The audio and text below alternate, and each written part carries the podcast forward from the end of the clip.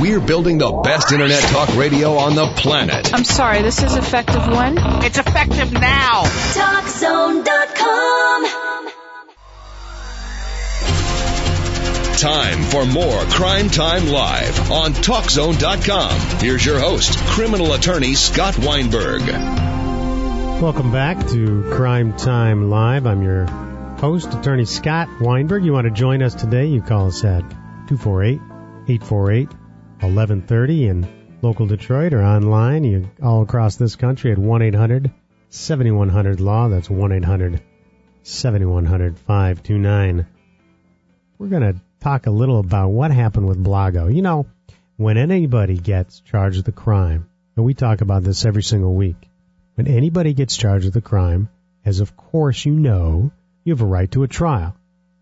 Now you can sit there and say that Blago tried to create a sense of uh, positive spin throughout the last year with all his media, with all his even wife being on a reality show.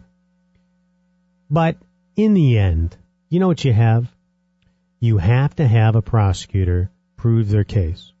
You have to have enough evidence beyond a reasonable doubt that he committed a crime. I don't care what positive spin you put on it throughout a media blitz in that year. You still pick a jury. You still question them on their uh, prejudices and biases. And then you get to actually see what the evidence is that the prosecutor is going to present. Now the problem is we don't have media in that courtroom watching the testimony as it comes out every single day in federal court. We don't have it other than the reports of it. But I tell you what we do have.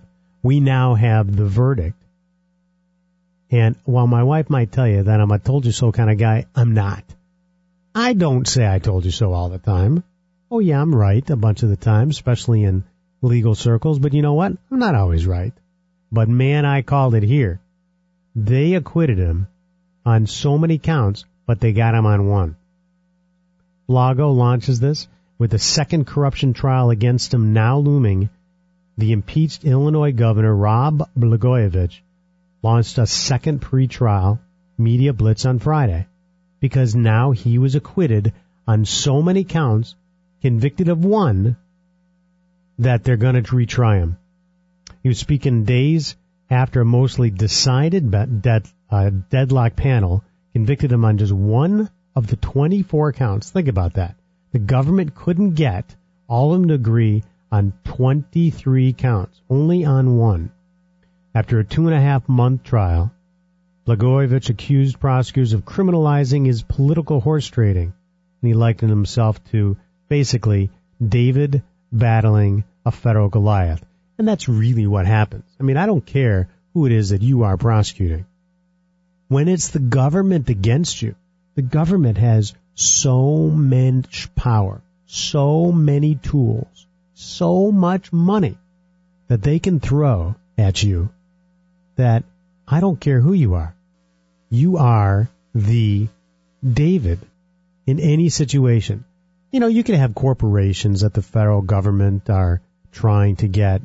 I mean, you can, you can get large companies that have vast amounts of wealth that can protect themselves against the government attacking your rights. But in the end, it is 12 men and women that are sitting up there in a box that are chosen as your compadres that can sit there and listen without passion, without prejudice, without the memory of the media a year earlier blasting them whether he's guilty or Blago talking if he's not. And it's their decision whether or not you are guilty. And they came back and they couldn't decide. They just couldn't decide on all of them for 23 counts of this. You want to join us, you call us at 248 848 1130. That's 248 848 1130. But minutes after the guilty verdict was read this last week, the judge declared a mistrial because they couldn't, they couldn't decide on all the others. So they got to try him again. Can you imagine how much are uh, how much it costs in taxes to try him the first time, let alone the second time? Is it worthwhile to do it? And that's our question of the day. Should they be spending the hundreds of thousands of dollars it takes to bring these kind of things to trial on this kind of a case? Do you think they should retry Blago, whether he's guilty or not? Should they retry him and spend our tax dollars on it in order to get more than one conviction? They shouldn't, but they will. Well, And the and the reason they will is this. The federal government, look at the way the, the U.S. attorney has been prosecuting high profile cases of late. The U.S. attorney seems intent on when they find a high profile case, Martha Stewart, uh, taking a piece of the high profile defendant and, and getting them to either pay a huge fine or hopefully serve jail time because the U.S. Attorney's Office at this point is all about making examples. Well, it's painfully obvious that Rod Blagojevich is such a public fig- figure that is so polarized people on one side or the other that if you get one of the people that's in his favor in the jury room, Yeah. it's going to be like uh, Henry Fonda in Twelve Angry Men. well, that let me tell you, every jury should have a committed juror like uh, like they did in Twelve Angry Men. But that brings up the excellent point of what was he actually convicted of? You know, it's like Martha Stewart. When you get convicted of lying to the federal agents, man, that's what that is what they most of the time get you. Not on the actual crime that everybody thought you did.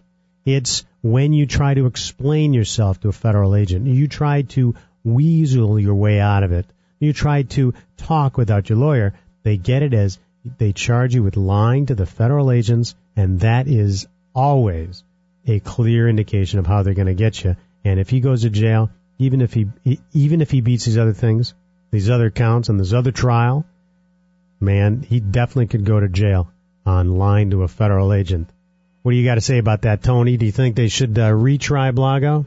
I think they should retry him on the original charges of uh, b- uh, b- trying to uh, take a bribe for uh, the Senate seat. Well, that's what they're going to do. I mean, they're not just trying it on. I mean, they got him convicted on lying to federal agents, but they're going to try to get it on basically influence peddling and abusing his uh, position. You think those they? charges, I think that they should uh, retry or re-prosecute him on those charges because Yeah. I think he's guilty of those charges. But it happens so much. I mean, can I you agree. imagine if they prosecuted every politician who tried to weasel a little influence? Somebody, I mean, they didn't get him c- collecting any cash. That green did not politician. flow into his hands. He's not every politician. He is the former governor of Illinois. The state of Illinois is one of the largest states in the country, and for a sitting governor to ex- accept bribes, if it, if it's true that he did, if they can prove that he did, uh, I think that that is an, that is a, a, a good uh, case to uh, for to be used as an example that other people who are in positions of high influence cannot do what he is accused of, of doing. Well, in Illinois, man, Illinois has so many problems. I mean, how many other governors? I think they had at least one other governor that went to prison, right? Wasn't it Yeah, uh, Paul Ryan. Uh, uh, Ryan, right? Yes. That's unbelievable. What's going on in that state? The Illinois political system is corrupt, extremely corrupt. Everybody knows that, and I think that uh, uh, what's the prosecutor's name? Uh, Fitzpatrick, I think it is. Right. I think that uh, I agree with him completely in uh, trying to make a, an example of Rod Blagojevich. Well, I think, what about the cost of it, though? I mean, you know how much Well, it costs cost to do a federal trial? Hundreds and hundreds of thousands of dollars in something like this. Well, I, I'm sorry, that's the case. That's the price we pay to live in a civil society. Well, that is a good point. Thanks for calling, Tony. That is an excellent point, is that when do we actually spend our money? I mean, really think about it. When do we spend our money that we collect from taxes that our government has and who makes that choice? You know, that is a, that is a question of the ages of how should our money be spent? And should it be spent on prosecuting cases like this? Hey, whether it's in Chicago, believe me, it's still our federal dollars doing it. This isn't a local Cook County case. Or should it be where if it's not that important, we shouldn't waste our money.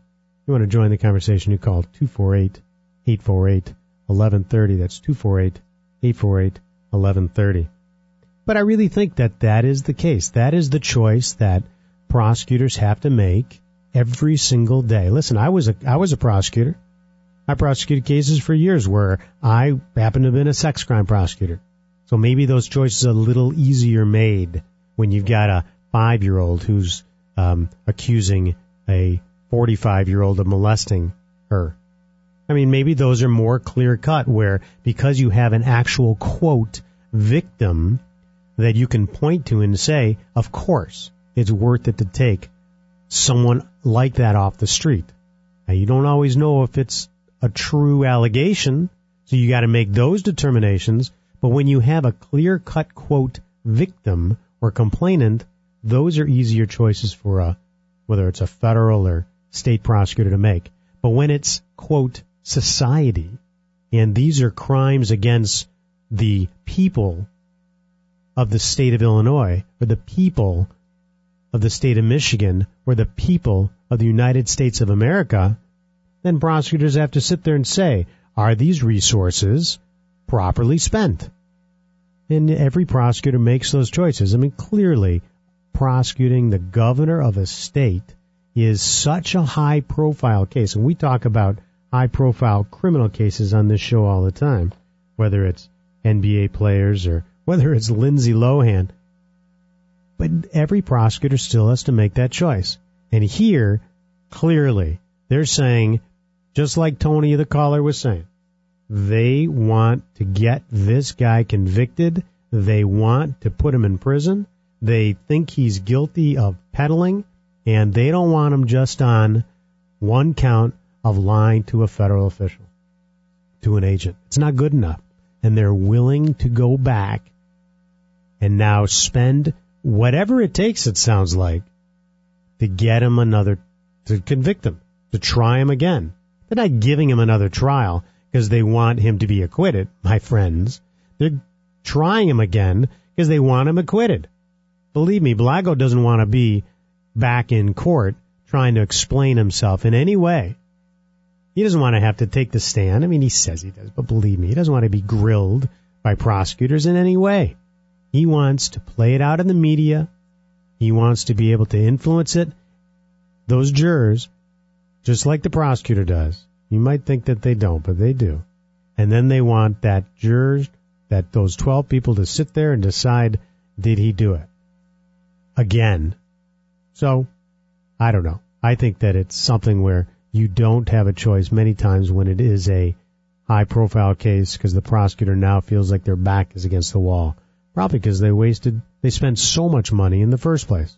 You want to disagree with me? You call me at 248 848 1130. That's 248 848 1130 or all over the country on the web at 1 800 7100 Law. That's 1 800 7100 529. And I want to talk about that, uh, just the crazy, craziness going around that uh, issue of the mosque at Ground Zero, New York. You know, now you have Miss USA here from uh, from Michigan, Miss USA Rima Fakih, who is saying that we shouldn't have the mosque. And of course, you know, she's of Arabic descent, and they're trying to get her opinion on it. It says Miss USA of Dearborn says she doesn't believe a mosque should be built near the site of the World Trade Center in New York. In an interview that aired this afternoon on the syndicated show Inside Edition, well, we'll help to get this syndicated too.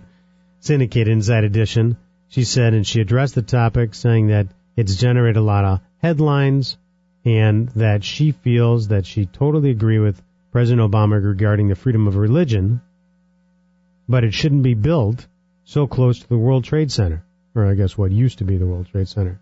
We should be more concerned with the tragedy than the religion. I don't agree. I don't. You can you can you can uh, object to what I say, but I think they should be able to have a religious temple, synagogue, church, mosque, wherever it isn't going to impede on the rights of others. I mean, I know that people obviously are so sensitive. Listen, I've been there. I've seen that big hole. I was there. It's still basically they haven't decided what they're going to do there. They haven't built anything there. I think they should put it as just a green park and they should make it a memorial that way. But to limit whether or not there should be a religious building where people can worship near there, I don't agree. I think you should be able to be free to worship anywhere you want as long as it's not impinging on my right to worship. As long as it's not hurting my ability to express my freedom. Oh, you can protest if you want. I'm not saying you can't exercise your First Amendment right to say what you want about it. That you can exercise your right to gather and protest it. But they should have the ability, if they otherwise go through the ordinances and the proper procedures of any type of organization putting up a building like this, a business like this, because it is a business, a religious business, but it's a business. As long as they go through that procedure, they should be able to do it. That's my feeling. You want to disagree with me? Call me at 248 848 1130. That's 248 848 1130.